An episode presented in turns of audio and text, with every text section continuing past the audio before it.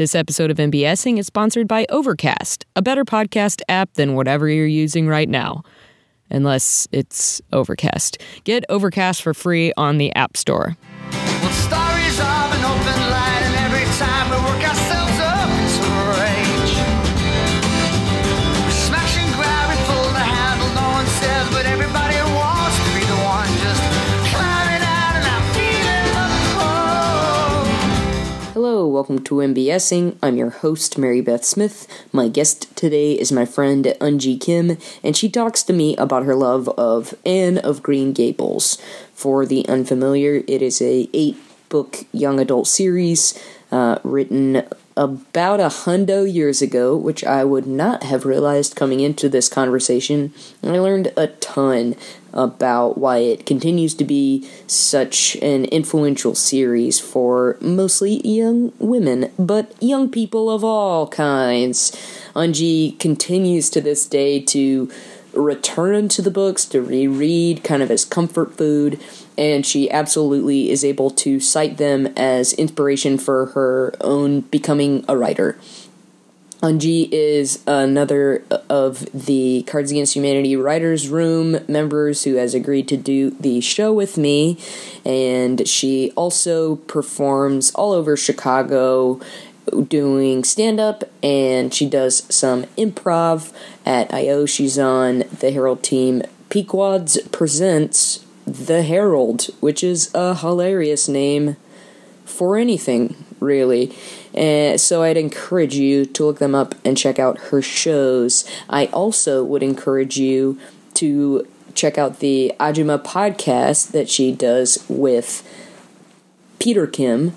Uh, no relation as far as I know, except that they're both Korean and wanted to kind of uh, be able to speak to current news, pop culture, et cetera from their perspective as Korean comedians. And I think they're both incredibly, incredibly funny people. So I strongly encourage you to seek out that show. You know, maybe after you listen to this, and Eunji proves for herself that she's a very funny person. Incredibly heartfelt as well. Man, uh, it's... I can list on one hand the number of times that people have gotten as emotional as Eunji ends up getting about the source material here, you know, about what her topic is. So it really is thoroughly ingrained in her to be passionate about, and made it the perfect conversation topic for us. If you would like to see a live show that I am a part of, you can see the Fishbowl at Annoyance Theater every Thursday night at nine thirty. My team, Sight Unseen, closes out the night. If you'd like to check out some past episodes of MBSing with the members of that team, I strongly encourage you to do so. And if you are an improv student, the show is of uh, maybe more import to you, because you may be able to get an opportunity to get some stage time with veteran improvisers, teachers, regular performers at the Annoyance, et cetera. So come for Sight Unseen closing out the night, and stay for the opportunity to play, or, you know, vice versa. It's probably vice versa if we're being honest with ourselves. Anywho, thank you so much for listening, and enjoy this podcast with Eunji Kim. I'm a sci-fi person, but like that near future stuff, like Twilight Zone, Rod Serling stuff, to me is like the most. Also, Rod Serling is a very interesting dude. Oh yeah? Yeah, he's like a very interesting guy. Um, like back when like people, you know, it's funny because like you talk to most other like producers or people like of his ilk, mm-hmm. now, they're like all, very few of them like started from nothing. Mm. They're all like, father was a businessman, mother was a homemaker. Like right. They lived in the San Francisco or San California area, went right. to a pretty like, you know, fancy school, and then went to a fancy college, and now are successful. like yeah. It's like, oh, no surprises there. Right. Yeah. Um, versus like, you know, back in the day, it could be like a dude, like he was like live, survived the Dust Bowl in Oklahoma with yes. his mom, and like he, you know, like he was like he was a merchant marine for a while, and it's there that he finally got into the showbiz, and then he like that's docked so and met a person, and like you know what I mean? Yes, like real stories like that were possible, and now it's just not. That's the the rarefication of like class and shit, but. For sure, yeah, yeah. The, stra- the whole thing, yeah. The whole thing just got mm-hmm. moved on both sides. Yeah, he's an interesting guy. So I, I love, I love showbiz stories like that. So my guest today, hello, is Eunji Kim. Hi, and we're going to talk about Anne of Green Gables. Anne of Green Gables, yes. And I would not have realized until you said this before we started recording. It is an eight-book series. It is an eight-book series. Okay, first of all, you did not seem surprised when I told you that. I had read the, all of them. You really kept her cool. You know, sometimes you just have to, like, assume knowledge. No, I've read them all. It takes you up to the beginning of World War One. Whoa. Yeah. I okay. mean, and, like, they start to watch boys go off to war. It's, like, incredibly... It's a, it's a, it's a story about a family. Okay. At the end. And this, awesome. Yeah, it's really wonderful. How did you come to read the first one? What is the origin of your interest? Honestly, I think it was um, one of those Scholastic book reads. Yes. For sure. Yeah. But also, I, what I um, looking back on it, like, if you had a spunky girl... pigtails, like anything where it was like a girl with a lot of like spunk over overcoming something. I was Love like, it. Sign me up. That's so funny. Because it was like that, P- Pippi Longstocking, right? Um, whereas all those like fudge books that's like, yeah. Ra- I was very into Ramona. Yeah, Ramona Quimby was yeah. a good one. Same thing, like young girl, like uh, making her way through a sort of an adult world. That's great. And so it was just like time. I was probably in sixth grade. And like, you, you know, like that's when you start reading those larger like chapter books mm-hmm. with like smaller font. Mm-hmm. And yeah, that was, I just clicked on it. And, and I go think from it was, like children's books into like you can sometimes adult. Read adult. Yeah. yeah. And so I was a precocious little child. And so I think I had been going, I had just churned through a lot of books at that point. I was very into like, if it had a medal on it, I was reading yeah. it. All over the all Newberry. Over, all over that fucking all Newberry. All over the, was it probably some like Pulitzer type young adult novels? Yeah, young adult novels stuff, yeah. So like, and then Anne of Green Gables, I think, was just, it seemed like one of those kind of books. Also, it came in that set. I was I loved a good set. Oh, wow. So I purchased it inside of that eight-book set, which I still have. Wow. I still have that box set. Okay, so you you bought in on the ground floor. Yeah, and I love, but I love collections. Like I'm, I, less so now, but I liked collecting books. And so like that box set was very appealing. Like I would always buy like the fanciest version of like the Arabian Nights or something, yes. whatever. I love books. The period. Hardbound. Mm-hmm. Beautiful, beautiful, like books, yes. Jane Eyre or whatever it is. No, ex- precisely. Like that's yeah. the stuff that I I loved, and I would read it very carefully, and I never took it. But these were paperbacks, but it was that box set. Uh huh. Uh-huh. So um, we had yeah. one like that for Boxcar Children books. Yes, it was like yes. maybe ten of them. Yep, I it. had that as well. I had the Encyclopedia Brown. There was like a big set of those yes, as well. Yes, I had those yeah. too. I was really into Encyclopedia Brown. It's also loved the, Encyclopedia Brown. I love Sherlock Holmes. I mean, that's the other per- that's the other big the other genre. Yeah. Spunky women and detectives. D- deductive reasoning. Deductive reasoning. See, that's so funny because so you were kind of uh, surprised that I wasn't super familiar with Anne of Green Gables, and here's my confession about what my yeah, reading I'm interest sure. was uh, is uh, if it had like a wolf on the book. I absolutely read that. Uh, a lot of Gary Paulsen. Loved Love Gary Paulsen. You read my mind. We have same paged yeah. multiple, multiple times. times now. So yeah, it was like Gary Paulsen was one of the big ones. Uh, pretty much everything he wrote, and uh, the Animorphs book series I was a huge okay. fan of. So if it was like animals outside... Pete, for some reason, I like, I think if my actual reading interest had continued into adulthood, yeah. uh, I would be reading like Jack Reacher novels or something like that. Because okay. there is this like survival element to yes. it. And I don't know why. Like I wasn't, I didn't grow up on like a farm or something. It's very satisfying because I remember those are the things I remember most vividly about those Paulsen books and My Side of the Mountain. Yes, I loved those. Yes. Yeah, it was about learning to make fire. I loved How to it. like make a pouch out of some hide. Yes. Like Yes. I feel like I could hollow out a tree. Yeah. If I had to. That, that part was like, those are the past. I have no idea about like what the emotional yes. arc of these characters was, but I was like, he, that motherfucker made a, a bowl. Yes. yes. That, his, Hawk's name was uh, Frightful. yes. I knew you'd have me if I, if I drummed it up. Yeah, it's so funny because like those were my genres. Like that, that, that was, was what that I read. That was my genre as well. I just like I like you read everything. Everything. I read everything, yeah. and it was like literally if it was I was the kid with like the too many books for Scholastic. Like I, I had to bring that. like a special thing, book bag or book something. bag f- to, for just the books I would get on that day. That's precious. I mean, it was a fucking nerd attack. Yeah, yeah, me too. Everyone's like, oh. It's- Mary Beth, she's super into Animorphs. Yeah. That's their defining characteristic. It was another one because it like came out every month or something like oh, that. A serialized version of anything. Love it.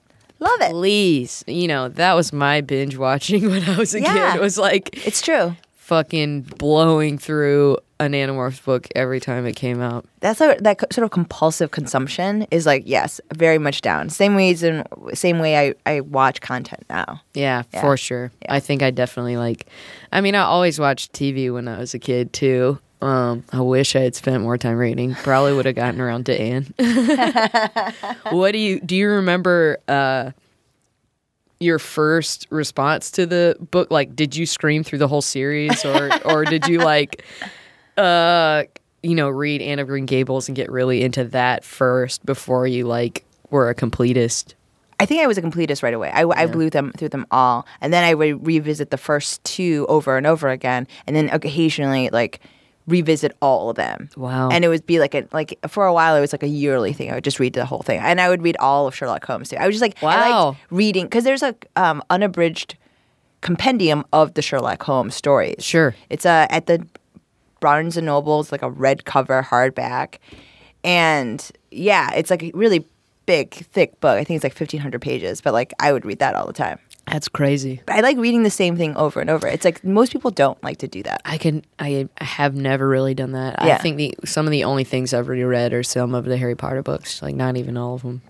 I've never read the Harry Potters. Oh, wow. But I would like them. I know I would like you them. You would totally like them. Yeah. If you like all this stuff, you I'm would too, totally like them. But I'm too them. fucking old to get into anything. No, though. You're not, man. No, you're not. Not for Harry Potter. It's the best shit, man. It's... It's a, it's a modern classic, right? Absolutely it yeah. is. Like, I've been rewatching the movies because they just put them all on H B O. Ooh. Did they? Yes. Okay, I can watch those. They're very good adaptations. They're very well cast. You can tell that so much... work went into getting them to be like quote unquote loyal. Yeah. And uh, there's because there is no fan base as rabid as the Potter kids. I really what are they called? Know, Potterheads? Uh, I think that's right. Potterheads. Yeah. Mm-hmm. Okay. Uh, I th- I legit like I think that's true. Yeah. Okay. um, and uh, it's it's uh you know you're always gonna have those fans who are like, well, they changed this. Yeah. But it's like, yeah, of course they did. It's a fucking movie. Like yeah.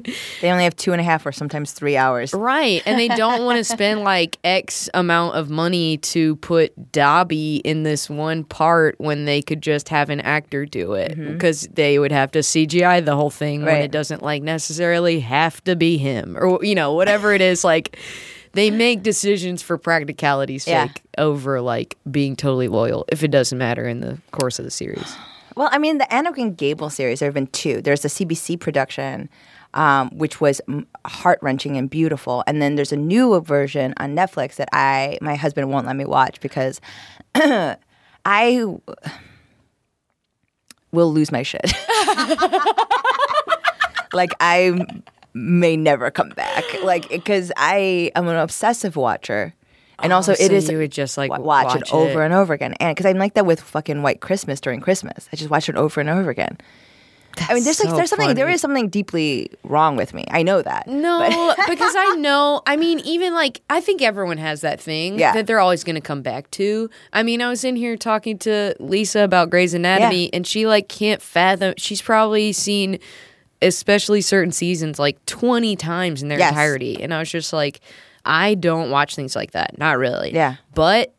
I a lot of people do, so I yeah. don't think it's weird. I mean, I have friends who I have a friend who watched Mean Girls so many times when we were in college that I know the whole movie, like, and I haven't even sat down and yeah. watched the whole thing more than maybe two or three times. But like, I know it more just because it was always on.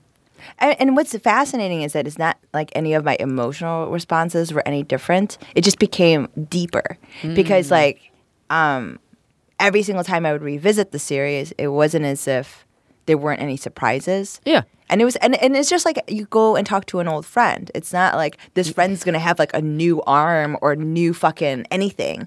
It's going to come back to you with the same personality, the same fucking stories, and the same bad relationship or good relationship they're in or getting out of. Sure. You know, and it's the same. I love that analogy. But it's just like it's the same tr- tropes and patterns. It's just like hanging pattern. out with a friend. Yes. It's same tropes, same patterns emerge time and time again. I love that. And to me, that's what revisiting content is. Like I will wa- I will watch West Wing over and over again. I will watch Star Trek over and over again, especially if I'm feeling blue. That's uh-huh. my shit. I love that.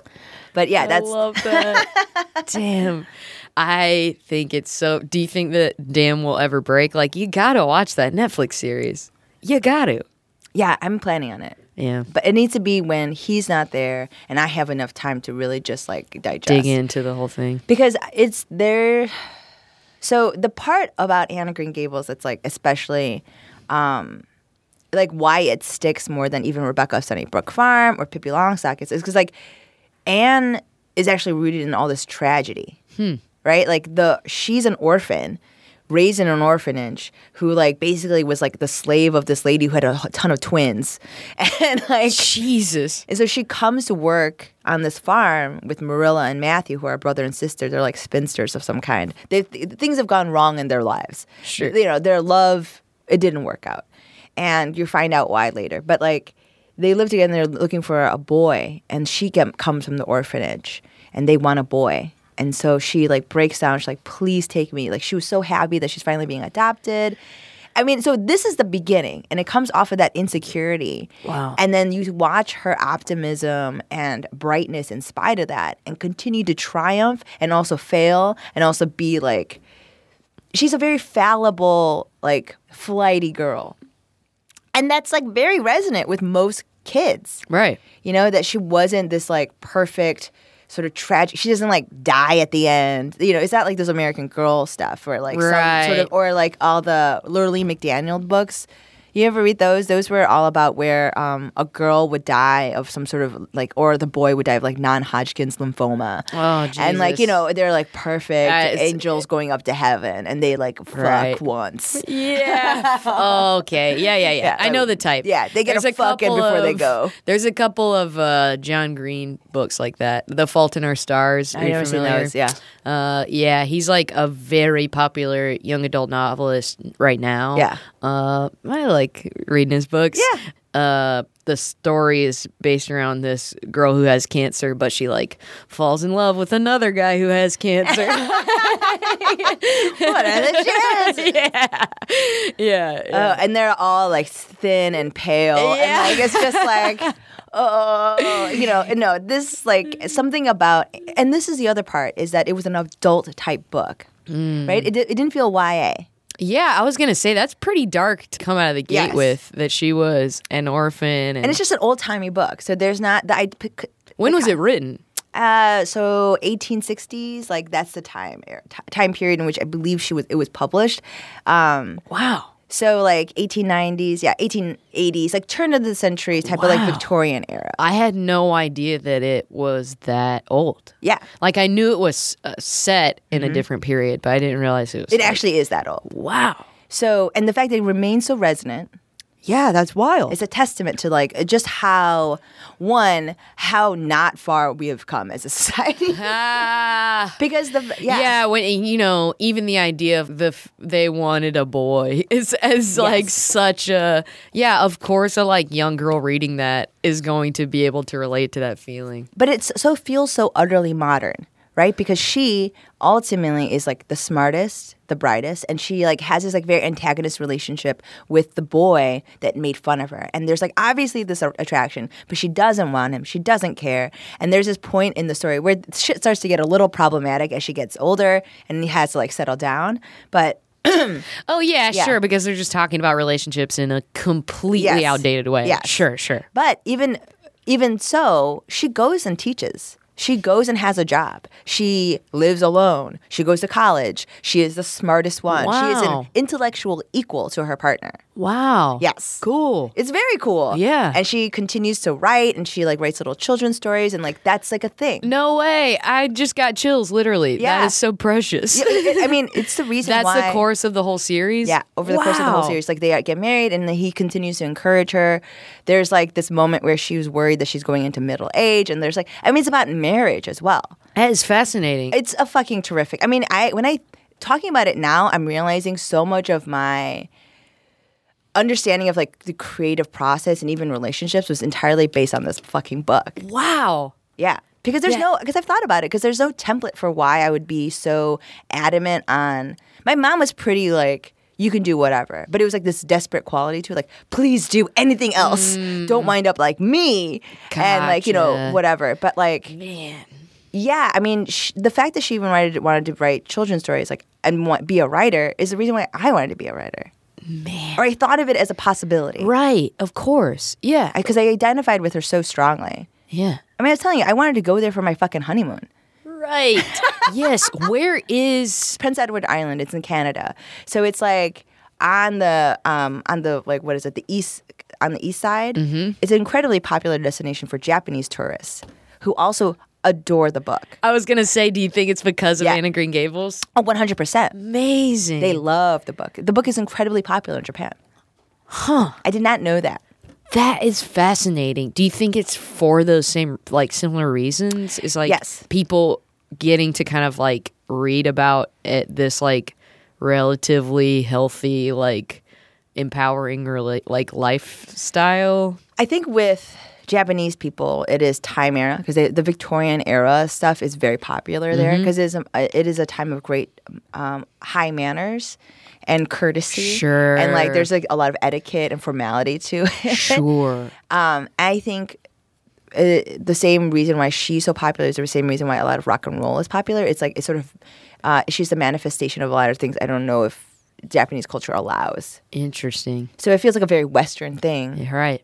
Um, and also there's a lot of stuff inside of like Japanese like children's books where like kids are like bad and spunky. Uh, but like so like that it, it, it like lines up and it's with this thing, you know, and it's you know. It at least starts in a familiar yes. space for them. Yes. This little mischievous child yes. kind of thing, precocious. Yes. And so yes, smart, defiant, she's a girl, so there's like a softness to cuz she cares about the people around her. There's so much empathy. She's very, she is one of the most empathetic people who is also very kind, but also just sometimes just does the wrong thing, not because she wants to. But just because she just makes some, she makes mistakes. Yeah, yeah. You know, and like that's just good storytelling. I totally agree. I mean, so she, the the woman, and also it's a woman who wrote it.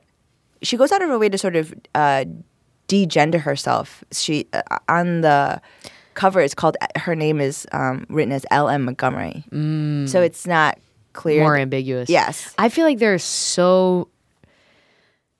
It's crazy to think about how little removed we are, I guess, from that era of authors, of women all having either male pen names or, like, right. abbreviated. I mean, even fucking J K Rowling. Like, you got it. We only know that's a woman because it's a modern era and we all know who that is. The woman who wrote the Animorphs books, only her pen name is K A Applegate. You mm-hmm. wouldn't know it's a woman. Granted, you know, she had some help along the way, yeah. so it it yeah. it uh it helps with like ghostwriting type branding, stuff. Yeah. But like it's so many things. Michael Crichton, Dan Brown, they don't do that. No. because people will pick up a book because a man will seem more authoritative, right? Yeah, like that's sure. a story I, I mean, want to read. Gary Paulsen, yeah. you know, like it's it's all the male authors have their full name probably, and you know maybe some of those people it's their pen name, but it's still just like a another dude's name. Dude's name. Right, exactly.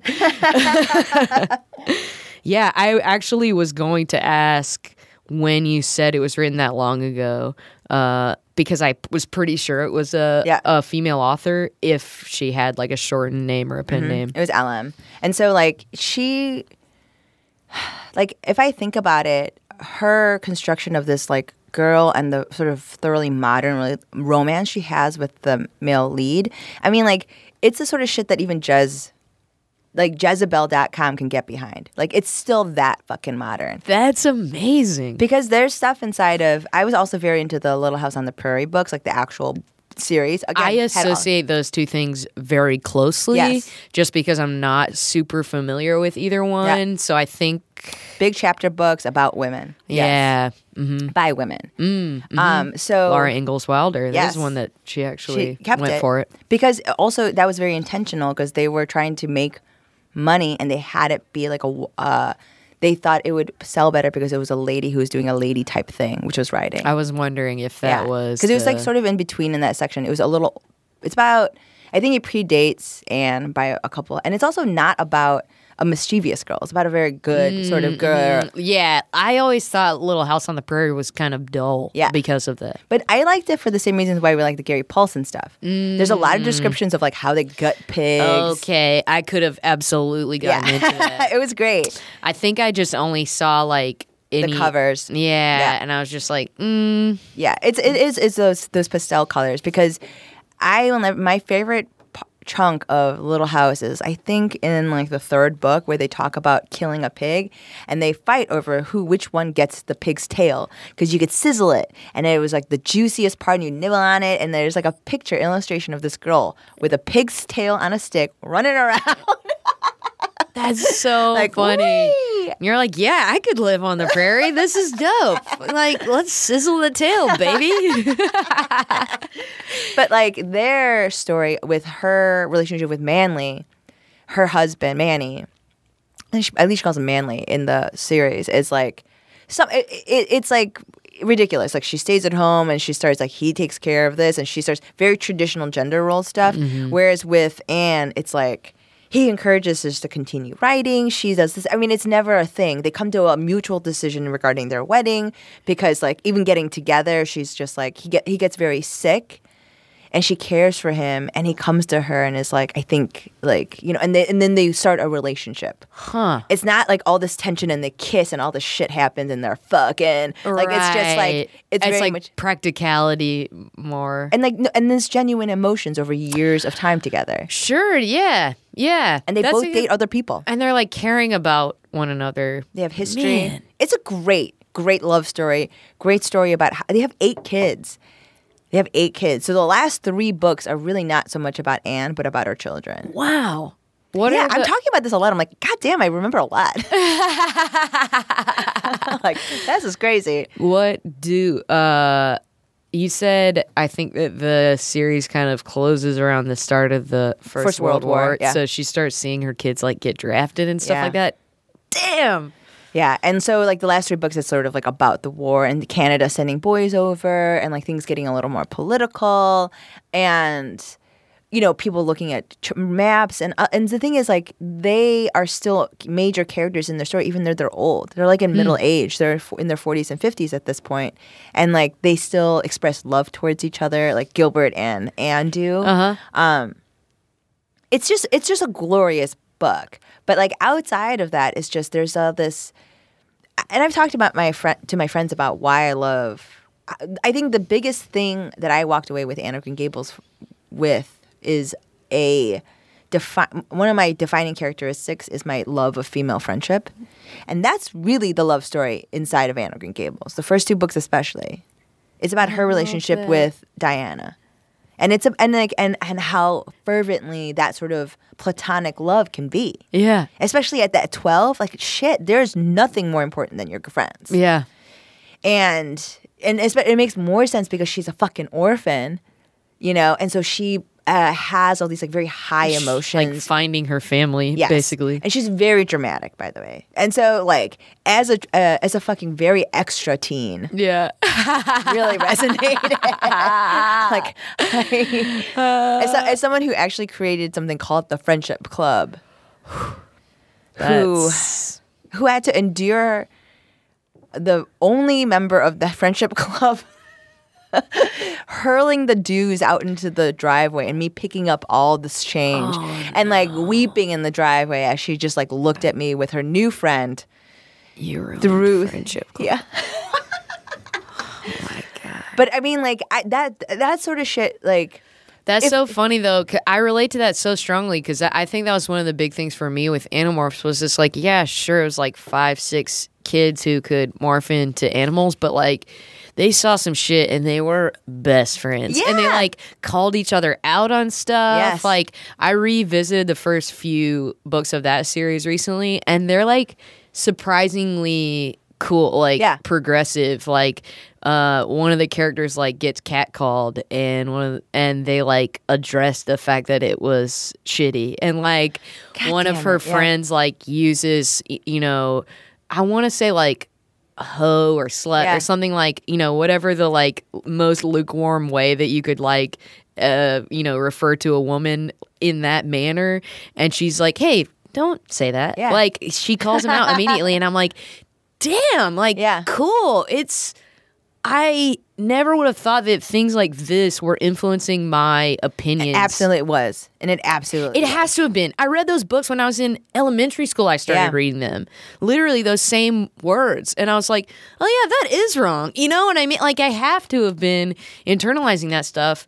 And now to this day, I, I'm with you. Like yeah. one of the things that's so important to me is that like band, you know, yeah. that that like group. And, you know, it's one of the reasons I, I still love doing, like, ensemble comedy because yeah. it's just, like, we're we're all here doing this together and, like, the shit that we're doing in between is, like, some of the most fun yeah. parts of it.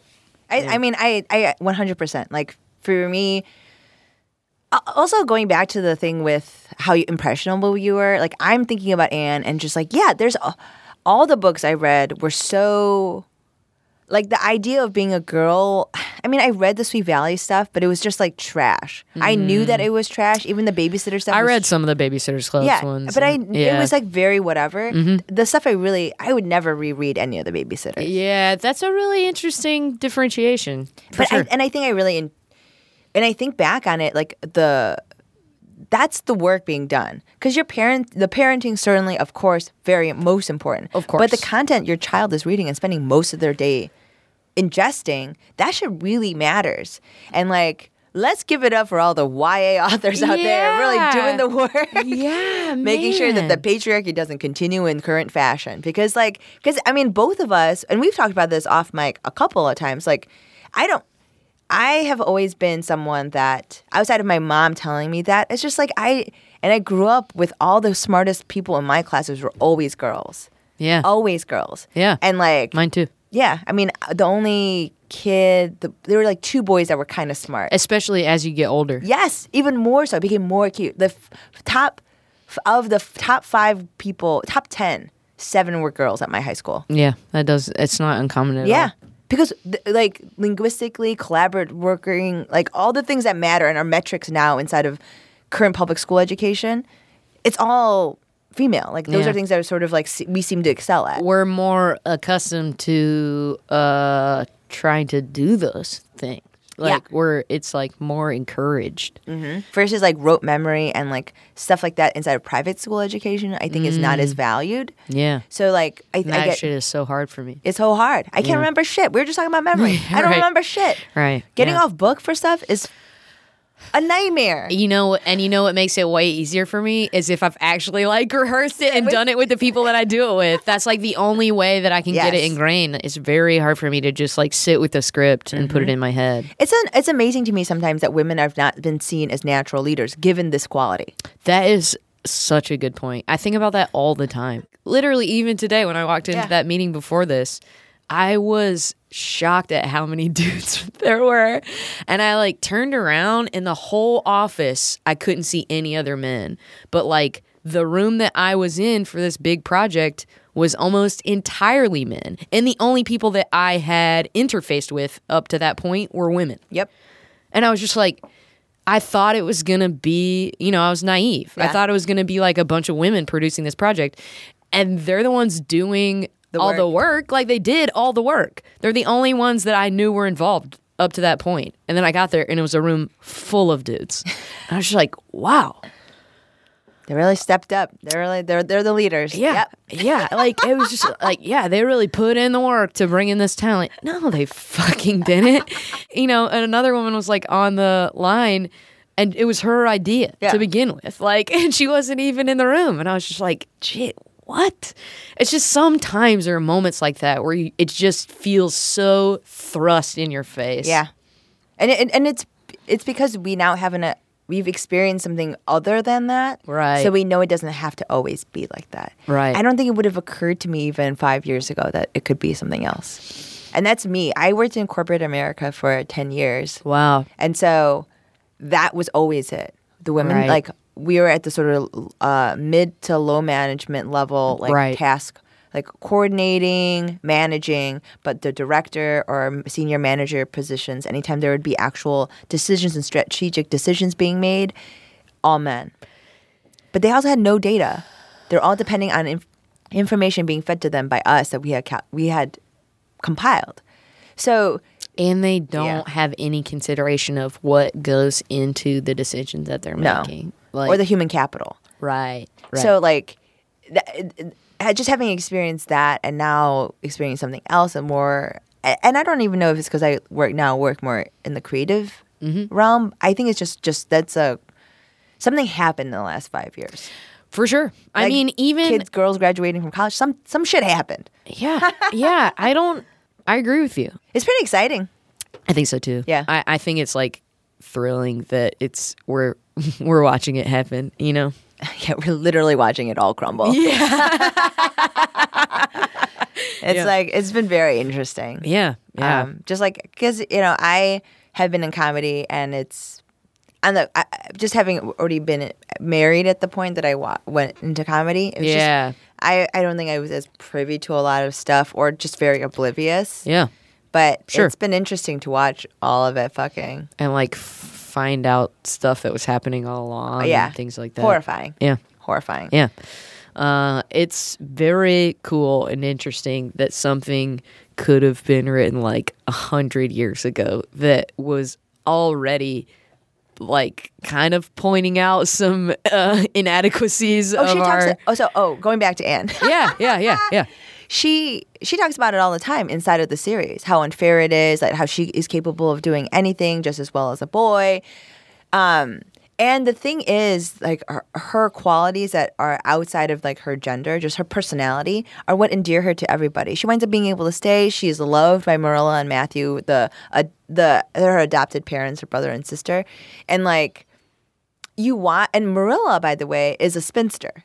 Oh, so she has wow. no. So she is like without a husband. There's a point where she spurned a lover or a potential suitor, and um, I mean, so she has no children, and it's not like she regrets it. She doesn't have any of those things. She, it's just she sees the cattiness and um, the asinine quality of most women that like want to always constantly. She doesn't think that it's something that you have to get. Right. She never pressures Anne to do that either. She pressures Anne to get an education, pursue what she wants, and be happy. Man. Is that that's so like telling you this? I'm just like, oh my God, that's so crazy. Literally over a hundred years, years ago. Yeah. Because I mean, it it's funny because even the suffragette movement was was happening right around this time. Hmm. So and it, it took um, like how many years for the amendment to finally pass? But like. These ideas were not, um, are not new. Right. It's just they were considered fringe and crazy up right. until they weren't.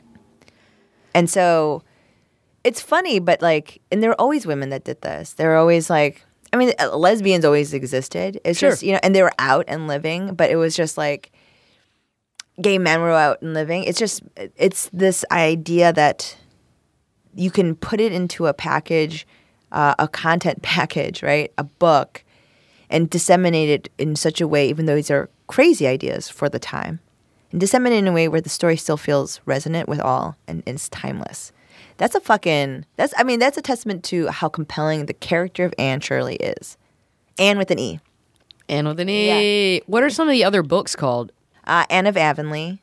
Um, and then I think the last one is like Rilla of the of the Lighthouse or something like that. So her youngest daughter, she has eight kids. She names after Marilla, who had died a couple of years Aww. prior. Yeah. And so her, they call her Rilla, and she also has like a speech impediment. And, she, and basically she looks like Gilbert, which is like gorgeous because Gilbert's the most beautiful. Handsome yeah. suitor. Um, so she, let's see, what are the other books called? I think it, there's Anne of Avonlea, Anne of the Island. So that's when she goes and lives on the, another island to teach. Avonlea is when she goes to college. Wind, Anne of Windy Poplars is this um, the first house that her and Gilbert buy as a, a young couple. And then Anne of Windy Willows is apparently in the U K and Australia. I've never read that. Anne, Anne's House of Dreams is um, when they finally move into a house on the island where, like, th- this is where they'll live for the rest of their lives. Anne of Ingleside is the name of the house that they buy. And then uh, the f- last three are about Anne's children. Oh, I was right. Yeah, Anne, the following books focus on Anne's children or family friends. Rainbow Valley is about the kids. Rilla of Ingleside is about Rilla. And then The Blights Are Quoted uh, is a book that I have never read. It's a published in two thousand nine. Whoa. Yeah. So somebody, that's like fanfic or something like something. that. yeah, some some shit like that, yeah. Uh, I was just curious to kind of see how they demarcate the different stories. It's interesting. It does really seem to kind of sum up someone's life journey. You know, it's like where she went to school and then where she... the first place she lived after yeah. school, where she ended up being for a long time, and like it's, but it is like how we separate chapters of our lives. Yeah. It's just like, man, you I, remember the address of the first place you lived in Chicago? Uh, yeah, yeah. I mean, yeah. like that shit. For so, sure. Yeah, I mean, I remember that stuff too. It's like that place and time. I mean, yeah, the, especially place and like houses. So it goes basically spans and. Ages from the age of eleven is when we meet her. Mm-hmm. And the final book is she's supposed to be like fifty-three. Wow. That's a that's a life. Yeah. That's so cool. When in I mean, there are seven Harry Potter books and it's seven years. Like, way to waste time, J K. Yeah, I mean, if you think about it, it's like these are all very small slice of life stuff. There was I was also very into this um So it's called Betsy and Tassie, and it's like um, one of those like hardcover books you get at the library for free that they're giving away. But it was sure. a whole series, a whole series, and it was like about the same stuff, like them growing up in Minnesota, um, them going to college, and this is actually at the turn of the century and mm. very problematic stuff. But she's mm. also a flighty girl who loved to write, and it's like about like her learning to finally cook for her husband, so when mm. he comes home, and but. Uh, Yeah, it's the same thing with uh, World War Two stuff because one of her friends is German. Mm. And there's like all this like anti-German sentiment that's making, you know, I don't know. It's like, it's, but I was sell like, the books. But it's like that's another series of books I was into that for whatever reason, a series of books, group of friends, yeah, and like spans time. Do you that that was also like something I was curious about where Anne of Green Gables is concerned is like it's not like one book covers five to ten years. It's like no a book just like pops in on Anne, mm-hmm. sees where she's at, yes. pops out, and it's like sometimes it'll span a couple of seasons. Like mm-hmm. you know, like uh, one of the books talks about the several years. So this is so sad. In uh. One of the earlier books, she loses a child mm. after, you know, in between. And they bury it, and they'll recall this, like, sadness, and she'll remember and go back to it. And there's, like, a couple of things, and she has another child. And um, so th- th- there's, like, a book where there's several years that are spanned, yes. Mm-hmm. But it's usually, like, they come in you know, it's a small slice of life. Mm-hmm. Um, but yeah, I mean, there's like tragedy in these books. What are some of your favorite like uh, storylines or characters that stick out to you when you think back on the series? Well, the most famous is those puffy sleeves. Those goddamn puffy sleeves. Do you, are you familiar? No. it's a it's in the first book. It's like an iconic thing, mm-hmm. and Anne has seen this image of a woman with puffy sleeves, mm-hmm. like uh, in the Victorian dress. You know what I'm talking about? Those puffy sleeves. Yes, for sure. And she's seen like, it very like Elizabethan, Elizabethan yes, kinda, yeah. and a puffy sleeve, and it goes down, and it just is just the height of fashion for her. And there is a, and she talks about it incessantly. And there's supposed to be there's this like um, poetry reading, where uh, she's supposed to be reciting something because she's already gained some notoriety as a very good writer and especially as a performer. Cool. And so um, she goes and they're poor, like Marilla and Matthew and Anne are all poor. But uh, Matthew, out of this, like, uh, to as a gesture, wants to buy her these puffy sleeves. And he's never been in the store, never purchased anything like that. And he goes out of her way to present her with this puffy-sleeved dress. Oh, my gosh. And uh, he's so embarrassed having to do it. And she wears it, and she's just, just at the height of ecstasy. She's so happy. Yeah, yeah of course. And it's, uh, but he actually... Uh, passes away like inside of that same book, and it's just damn. Like, oh my god, yeah, just like thinking about it. Damn. Yeah, I mean, and like she, and he is the one that is most demonstrative emotionally to Anne. Mm-hmm. He like, sh- this he yeah he demonstrates his affection for her. Love language. Yes. Yeah. yeah, he demonstrates his the affection. Giving of gifts. Yeah. And, like, he's, like, he he uh, is very kind to her versus Marilla, who's a little more, like, again, non-traditional, right? He's the guy. He's very mm. soft, and he's he's the one that, like, she's the closest to. Wow. And he, like, understands her sort of, like, anguish about stuff and, like, just being, like, a kid, you know, and he really understands. He sees her. Yeah. And Marilla just um, it doesn't as much. That's not her love language. Yeah. And uh, I'm sorry. Oh, I love this. Oh, my God. But I mean, like, it's just like one of those things where, like, even this idea that an adult can see you that way is very nice, you know? And so he buys her this. And that's just like one of the best moments in the movie as well. Oh, my God. If you ever watch a movie, I- I'm thinking about the movie right now. It's like, I can imagine. You can, you can call it up yeah. so, like, clearly. Yeah, because, oh, my God. Yeah, it's, it is honestly one of the most, like, I think for me, um, like, filial duty, anything with, like, family and specifically, like, where men are demonstrative, like, really fucking gets me. Yeah. Yeah, it just really gets me. So that story and then, um, And then, yeah, like, I think Anne's, Anne and uh, her sort of, like, she has another lover when she's in college and stuff like that. And so, like, that sort of small world where she, it's very exciting. She goes and has another life while Gilbert is at medical school. And she, like, you know, there's this, like, um, these twin sisters just finally decide to go and travel the world.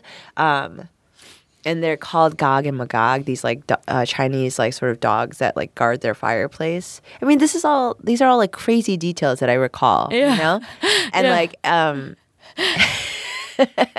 but to me, it's a time where Anne is, tr- like, very free. Mm-hmm. She's away from home for the first time. She's meeting new friends. Diana has gotten married.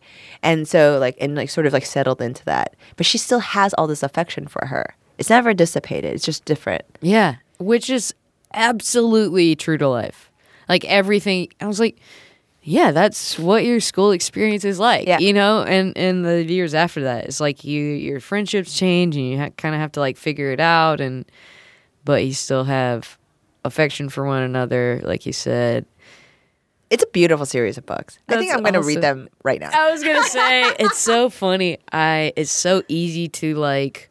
want to just consume the kinds of things that people come in and get so, like, into and passionate about. Because I'm like, yeah, of course you're into that. Yeah. Like, that sounds so moving and relatable. Yeah. And, and I mean, also some of it is, like, culturally, like, it imprinted on me in terms of, like, this. Uh, in old-timey books, there's always this like fascination with like type of things, because like things I think were much more meaningful. Mm. Like I, I mean, in the books you read, subs- like you know, in J D. Salinger or like Vonnegut's shit, like it's about more about the emotional content and action that's happening in the book, and sort of these like uh, emotional journeys, either metaphorical or like actual, that mm-hmm. are really important. But in these books, it's like very much about home mm. and a place, and like these like tiny little details. I don't like. She talks about this like cushion that she bought, and like this person that she's gonna. I mean.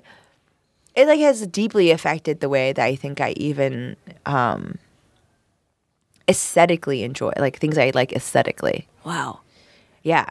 It uh, it seems like there's something to be said for the, you know, like you said, like you can get emotional telling this story about how she gets a dress as a gift, but it's just like, no, it makes so much sense. Uh, you know, it, it means more than, you know, just the inner workings of, like, Holden Caulfield's, right. like, struggles in life or whatever it is. Because those are ideas. Those are concepts. Right. And, like, versus, I think there's just a quality to, I mean, just for me, like, getting older, like, home is much more important to me than what was what's outside. Like I still like enjoy int- intellectually rigorous things. I am engaged. I love to travel, all those things. But like for me, I'm at a certain point in my life where I'm making a home. Sure. Um, versus like trying to find myself. Yeah. Right? Um, so I think that is really what has been this shift, and as I'm talking aloud about speaking aloud about it now, I'm like, maybe that's the reason why I'm like come back to come it back so to it so much. Yeah, that totally makes sense to me. It's more about finding meaning as opposed to it being like forced into yeah. you. You know? Yeah. It's, it's like you said, like Vonnegut. It's such a mental yes. like struggle. It's so dense, and and nothing happens on most of the stuff. Like happens in some sort of like other planet, alternate universe, right? Or like it doesn't feel close to you. No, and and, and I will say that um, again, this is all just very recent, and I haven't really, but like I think with this stuff, like with like stuff about home, I think there's like a metaphorical part of it that I'm returning to. Huh. Like it's a home to which I am returning metaphorically. Mm, yeah. Because that's it's the type of content that I like to see over and over again. The same mm-hmm. thing with Star Trek. It's like even though those are adventures, it's all happening on the fucking Enterprise. Yeah. yeah. Oh, for sure. I mean, anything that is uh, not serialized like yeah. that, that just kind of you can pop in and out. It absolutely is a, a comfort food thing. I mean, for me, like, I like dipping into Pawnee. Like, that's yeah. what I come back to is just, like, if I need something to feel good before I go to bed, I'm going to turn on, like, you know, Ben Proposing to Leslie or yeah. whatever it is. Like, that's just, like, where I, that's my Enterprise uh, okay. for sure. And yeah. I think that's why. It's because it's like it feels familiar. It's all these people working together who care about one another and like working towards a common goal to in a lot of ways. Yeah. In in a similar way that I think Star Trek is. I think, you know, some of the reason why, at least with Anne, I was so intense. One, it's the friendship, female friendship. Mm-hmm. But also Anne finds a home inside the book. Right, in this sort of place, and she finds it in herself, and then she makes one. But, like, all, you know, I've only realized this very recently, but I moved a lot as a kid. Mm. In the same, I never had to change schools, but I moved a lot. So you never really have, you don't have, like, one house that you think of no. from growing up? I moved from, I think, basically every two to three years we moved. That's a lot, yeah. Yeah, I was, I and I didn't realize that until I was talking to my husband about it, because I was like, oh, well, you know, you were like traumatized because you like had to move all the time, because like he moved from Russia to Salt Lake, from Salt Lake to Madison, from Madison to like another, no, to Appleton, to Appleton to Madison, from wow. Madison to Chicago. Yeah. So the first time he'd ever gone to two consecutive years of school was when he was in high school. Jesus. Yeah, isn't that fucked up? That's so hard. Yeah. It was hard enough being, being in the same place. Yeah. And like being ten. Yeah. It's hard. Of course. But we were talking about it, and I was like, oh, no, I moved about the same from like first, I moved then in sixth grade, and in sixth grade we moved again in seventh grade, we moved again in eighth grade, and then I moved um, in high school. Yeah. The final year, and then we moved again. That's a lot. That's a sure. lot, yeah. Um, so. But Anne was with you the whole way. Yeah, because like, I think it was during a time in which, like, going through puberty specifically was really hard on me, mm. and like all this moving. But like, yeah, she.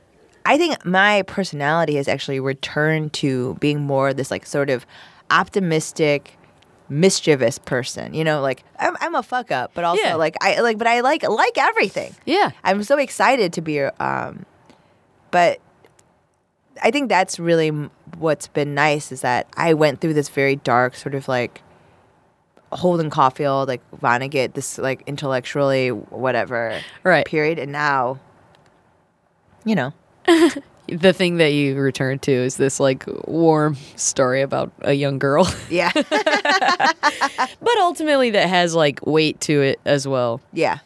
How do you feel like your love of Anne of Green Gables has influenced you both creatively and kind of like your life in a, a bow tying way? I think it has really encouraged the optimist in me.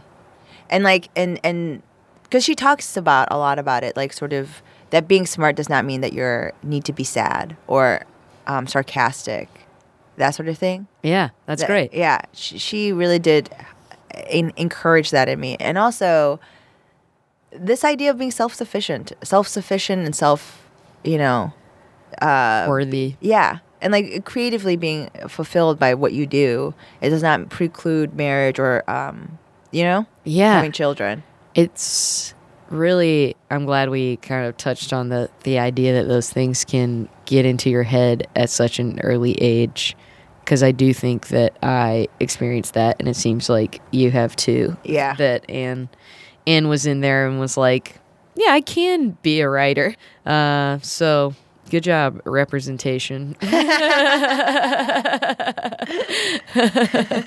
Uh, well, thank you so much. Oh, yeah, thank this you. It's been a lovely conversation. Yes. I love you, Eunji, and I mean that. Thank you. I love you too, man. A lot of same pages. For sure. And I'm feeling the pull, dragging me on again. And I'm feeling so small, against that big blue sky tonight, tonight. Oh. This has been a Nerdalogs production. If you'd like to help make more things like this, please visit patreon.com slash nerdalogs to donate today. And go to w w w dot nerdalogs dot com for more cool stuff. Thanks for being awesome. Thank you all. Thank you all. I am GrabBot two three five four eight X.